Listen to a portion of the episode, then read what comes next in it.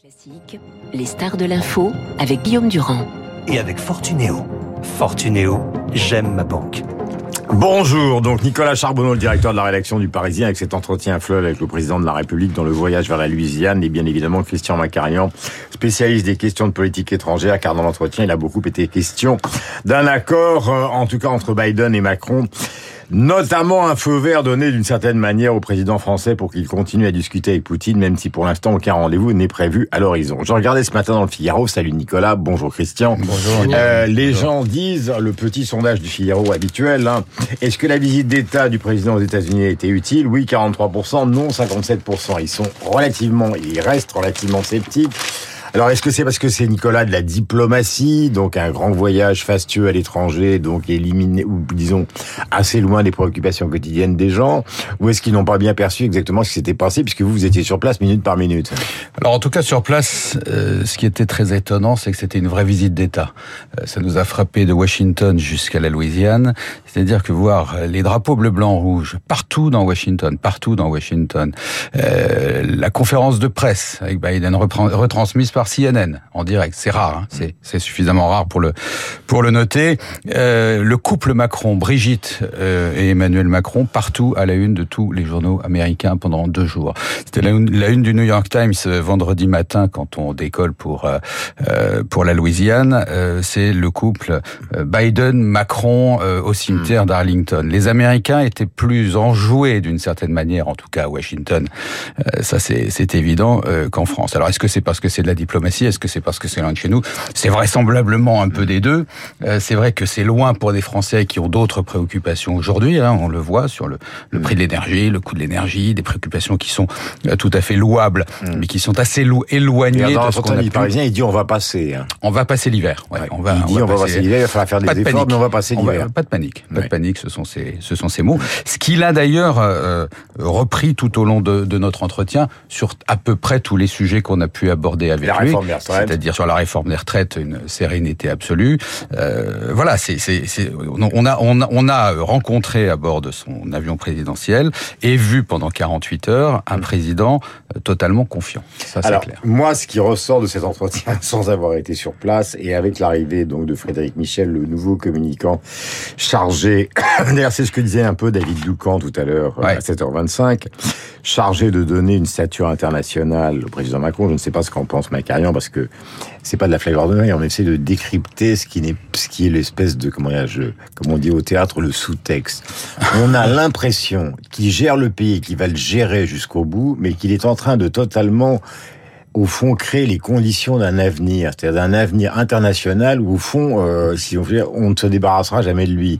C'est pas le système américain, c'est pas le système euh, français où les présidents sont convoqués par la justice, ont des emmerdements ou vieillissent, etc. On a l'impression que ce voyage, plus que les questions, et on va y revenir, hein, notamment sur les questions économiques qui sont centrales, ça consiste en fait à faire de lui une superstar mondiale, quoi. Il est en train d'essayer, tout à fait, Guillaume, d'inventer. C'est ça le, le, enfin, le sous-texte. D'inventer quelque chose de nouveau, c'est-à-dire un statut post-présidentiel au-dessus de la présidence et évidemment de caractère complètement international. Mm. Alors, est-ce que ça vise une carrière européenne, euh, ce qui supposerait quand même une forte réforme des institutions ouais. d'ici là, très me souviens que Tony Blair avait voulu être président de l'Europe, que Giscard avait voulu être président de l'Europe, que Sarkozy à un moment avait songé être président de l'Europe, etc. On pense aussi à d'autres choses. Il y a des rumeurs qui circulent. Le prix Nobel, l'ONU. Le prix Nobel, l'ONU, exactement. Et euh, tout cela s'inscrit dans une ligne effectivement très ample mm. euh, de drapeaux tricolores claquant au vent et euh, qui permettrait à Macron de sortir mm. de façon unique dans l'ensemble de la Cinquième République. Ça, c'est son plan. Ouais. Mais ce qui s'est passé à Washington, où je n'étais pas, ouais. mais vu de, de la sphère diplomatique, est assez différent. C'est Joe Biden qui a enveloppé, comme l'a dit le New York Times, dans le sirop, c'est l'expression du New York, New York, Times, qui a enveloppé de façon remarquable, parce que Joe Biden est un diplomate, hein, il a été des décennies... un parlementaire chevronné. Voilà, il a été pendant des décennies à la commission des affaires étrangères du Sénat, donc il connaît par cœur, et il l'a tellement ficelé qu'au fond, je sais pas si c'est Biden qui s'est rapproché de Macron, ou si c'est Macron, hmm. plutôt, à mon avis, qui s'est euh, Question à tous les deux, sur un aspect qui est très important, qui est le protectionnisme américain, et donc les fameux 360 60 ou même plus milliards de dollars qui ont été accordés à l'industrie américaine. Nicolas, je le rappelle pour tous ceux qui nous écoutent, Nicolas Charbonneau, directeur de la rédaction du Parisien, était sur ce voyage et a donc euh, co-réalisé cette interview. Alors, il y a beaucoup d'interrogations ce matin. Les gens disent, euh, oui, euh, au fond, les Américains, c'est un délai. Ou alors, les Américains, c'est, on va voir cas par cas les décisions qu'on a prises qui pourraient altérer justement la concurrence avec l'Europe, notamment dans l'industrie automobile. les plus pessimistes disent tout ça, c'est du pipeau. en fait, on va gagner du temps. Et les Américains feront strictement ce que vous voulez. Mais là, c'est important, c'est d'avoir le sentiment du petit Charbonneau. Oui, dans alors cet le avion petit Charbonneau n'était pas jusque dans la tête du grand Macron.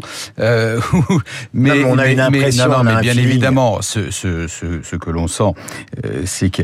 D'ailleurs, Emmanuel Macron est arrivé à Washington en disant euh, c'est une politique super agressive. Hein, Mm. il a commencé comme ça en arrivant, et puis finalement ils ont, euh, il a mis, euh, ils ont discuté et Bruno Le Maire est resté Mm. euh, à Washington à l'issue euh, du, du- du déplacement euh, pour continuer à discuter avec l'administration américaine. Qu'est-ce que euh, ce, ce qu'Emmanuel Macron nous, nous dit dans, dans l'interview et ce qu'il a finalement dit, c'est que euh, oui, bien sûr, il y a ce, cet ultra protectionnisme américain, les 370, 380 milliards de dollars euh, mis par la- l'administration américaine pour protéger son industrie, tout en disant de la part de Biden, on n'est pas là pour détruire l'Europe, pas du tout cherche à obtenir du côté français des exemptions comme ont pu euh, l'obtenir le, le Mexique ou le, ou le Canada, hein, Christian. C'est Tout à euh, fait, vraiment le qui sont des, le Canada. Mexique qui l'ont obtenu sur des branches particulières, sur des secteurs particuliers. Ça va être l'objet d'une discussion, d'une grande discussion. Sur fond de quoi? Sur fond de nous sommes des alliés. Nous sommes des alliés. Nous sommes pas là, Mais nous ça, les c'est la grande Américains. conversation, mais Oui. justement. Mais c'est ce qu'il va chercher à obtenir aujourd'hui. Mais on n'a pas de garantie. Sans aucune garantie, non, bien sûr. Ce que- ce qu'a démontré aussi ce voyage, au-delà de la visite d'État, au-delà du faste, au-delà de l'accueil fait au président français, c'est la nécessité d'une Europe forte. Si on veut aujourd'hui euh, pouvoir discuter avec le Alors. continent américain ou les Chinois de l'autre côté, parce que les blocs n'ont jamais été si forts, il nous faut une Europe forte. Et, et ça, c'est pas gagné. Et c'est ce dont a conscience, et ce que nous dit Emmanuel Macron en filigrane, c'est que voilà, maintenant il va falloir convaincre les alliés. Ça, c'est Euh, il faut se souvenir donc que le faste était moindre euh, avec Donald Trump, mais il était quand même réel. La poignée de main avait été un peu virile, Ouais. mais en tout cas sur euh, l'Iran et sur l'écologie, rien n'avait été obtenu. Donc il faut rester extrêmement prudent. Mais Macarian, il y a un dossier où visiblement ils sont quand même plus proches d'un accord, c'est l'Ukraine. Oui. L'Ukraine, il y a encore 500 localités qui sont sans électricité. Il y a la situation de Zaporizhzhia qui est quand même paniquante. Euh, des conversations ont eu lieu entre Macron et le patron de l'IEA. Euh, est-ce qu'il s'est passé quelque chose de concret? Est-ce que Biden a vraiment missionné Macron pour téléphoner à Poutine? Ils ne se sont pas téléphonés depuis le 11 septembre dernier pour obtenir quelque chose. Et à Moscou, on dit des coups de téléphone, rien n'est prévu. Non, missionner, non, parce que c'est une initiative française et qui revient à Emmanuel Macron, mais va- valider, euh, béni accorder sa bénédiction, oui. C'est-à-dire que quelque part, Macron a joué très finement en marquant à la fois une différence euh, qui est la ligne française par rapport à la ligne américaine. Je rappelle quand même que Biden a traité Poutine de boucher, hein, et que Macron a ajouté que c'était vraiment pas le langage que lui-même adopterait. Donc là, il a marqué sa différence depuis le début. Mais là, on a vu à Washington une très grande convergence sur le soutien indéfectible apporté aux Ukrainiens et sur un principe essentiel on ne tordra pas le bras de Zelensky pour le forcer à alors, aller à la table des Mais négociations. moi, j'ai lu tous les journaux. Est-ce qu'il pourrait, par exemple, euh, revenir sur l'affaire de l'OTAN? C'est-à-dire pour calmer Poutine, puisque c'est au départ ce qui s'est passé le 14 septembre. L'OTAN donc est, enfin l'Ukraine est candidate à, à l'entrée euh, dans l'OTAN. Est-ce que finalement on pourrait mettre cette affaire sur le côté pour essayer de trouver une certaine forme de neutralité qui calmerait les Russes? Est-ce que c'est ça qui s'est dit à Washington? Alors, ils ont parlé de ces choses-là et incontestablement, il n'y a plus d'urgence à cette euh, euh, adhésion. Il n'y a plus de réaffirmation américaine euh, forte et marquée là-dessus. Au contraire, le général euh, chef d'état-major des, des forces armées américaines, Mark Miley, a dit qu'il était temps de toute façon d'arriver à une, je cite, issue négociée. Ça veut quand même dire les choses. Ça, ça n'est pas de nature à plaire à Zelensky, bien sûr, mais et, Ça veut dire que c'est envisagé. Ça qu'on veut pourrait, on dire pourrait, que- calendri- on pourrait retarder le calendrier considérablement. Voilà, de toute façon, l'adhésion de l'Ukraine euh, à l'OTAN a été décidée en 2008, sauf le délai. Voilà. Donc euh, euh, il y a encore, on peut encore jouer euh, sur un très long délai. concernant évidemment la situation intérieure américaine, il faut dire aussi que le président américain n'est pas totalement libre de ses mouvements avec les dernières élections. Il n'est pas majoritaire partout. J'ai une dernière question, mon cher Nicolas, puisque vous étiez sur ce voyage. Vous savez que la presse est moqueuse. On, s'est tous beaucoup moqué de la santé fragile liée à l'état d'image où on voit Biden rentrer à la Maison Blanche, pas prendre la bonne porte, etc., etc qui sont des manières désagréables de d'avoir des interrogations sur son état de santé quand on a été là-bas, quand on a vu ce voyage. Est-ce qu'on a l'impression que c'est un président en pleine possession de ses, ses moyens dans un contexte qui est le contexte euh, Guillaume, je, je m'aventurerai pas sur l'état de santé de non mais de dans Joe le Biden, détail, bien évidemment, non, mais bien évidemment, on a un sentiment. Mais mais, mais c'est euh, un président américain qui tient euh, qui tient son administration, une administration qui est ultra rodé. Et ça c'est vraiment quand même ce qui mm. ce qui frappe à chaque à chaque fois.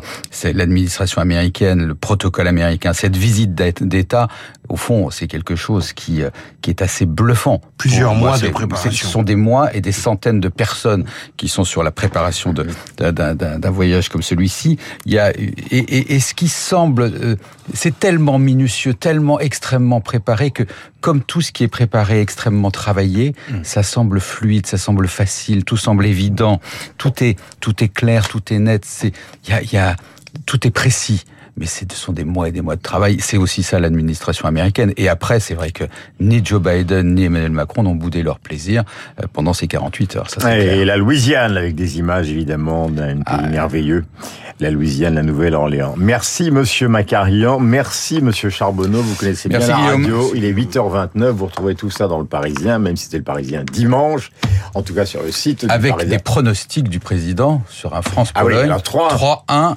et les bons buteurs. Voilà, un but de Bappé, un but de, de, Giroud, un troisième, il savait pas, et Lewandowski pour les Polonais. Exact, 8h29.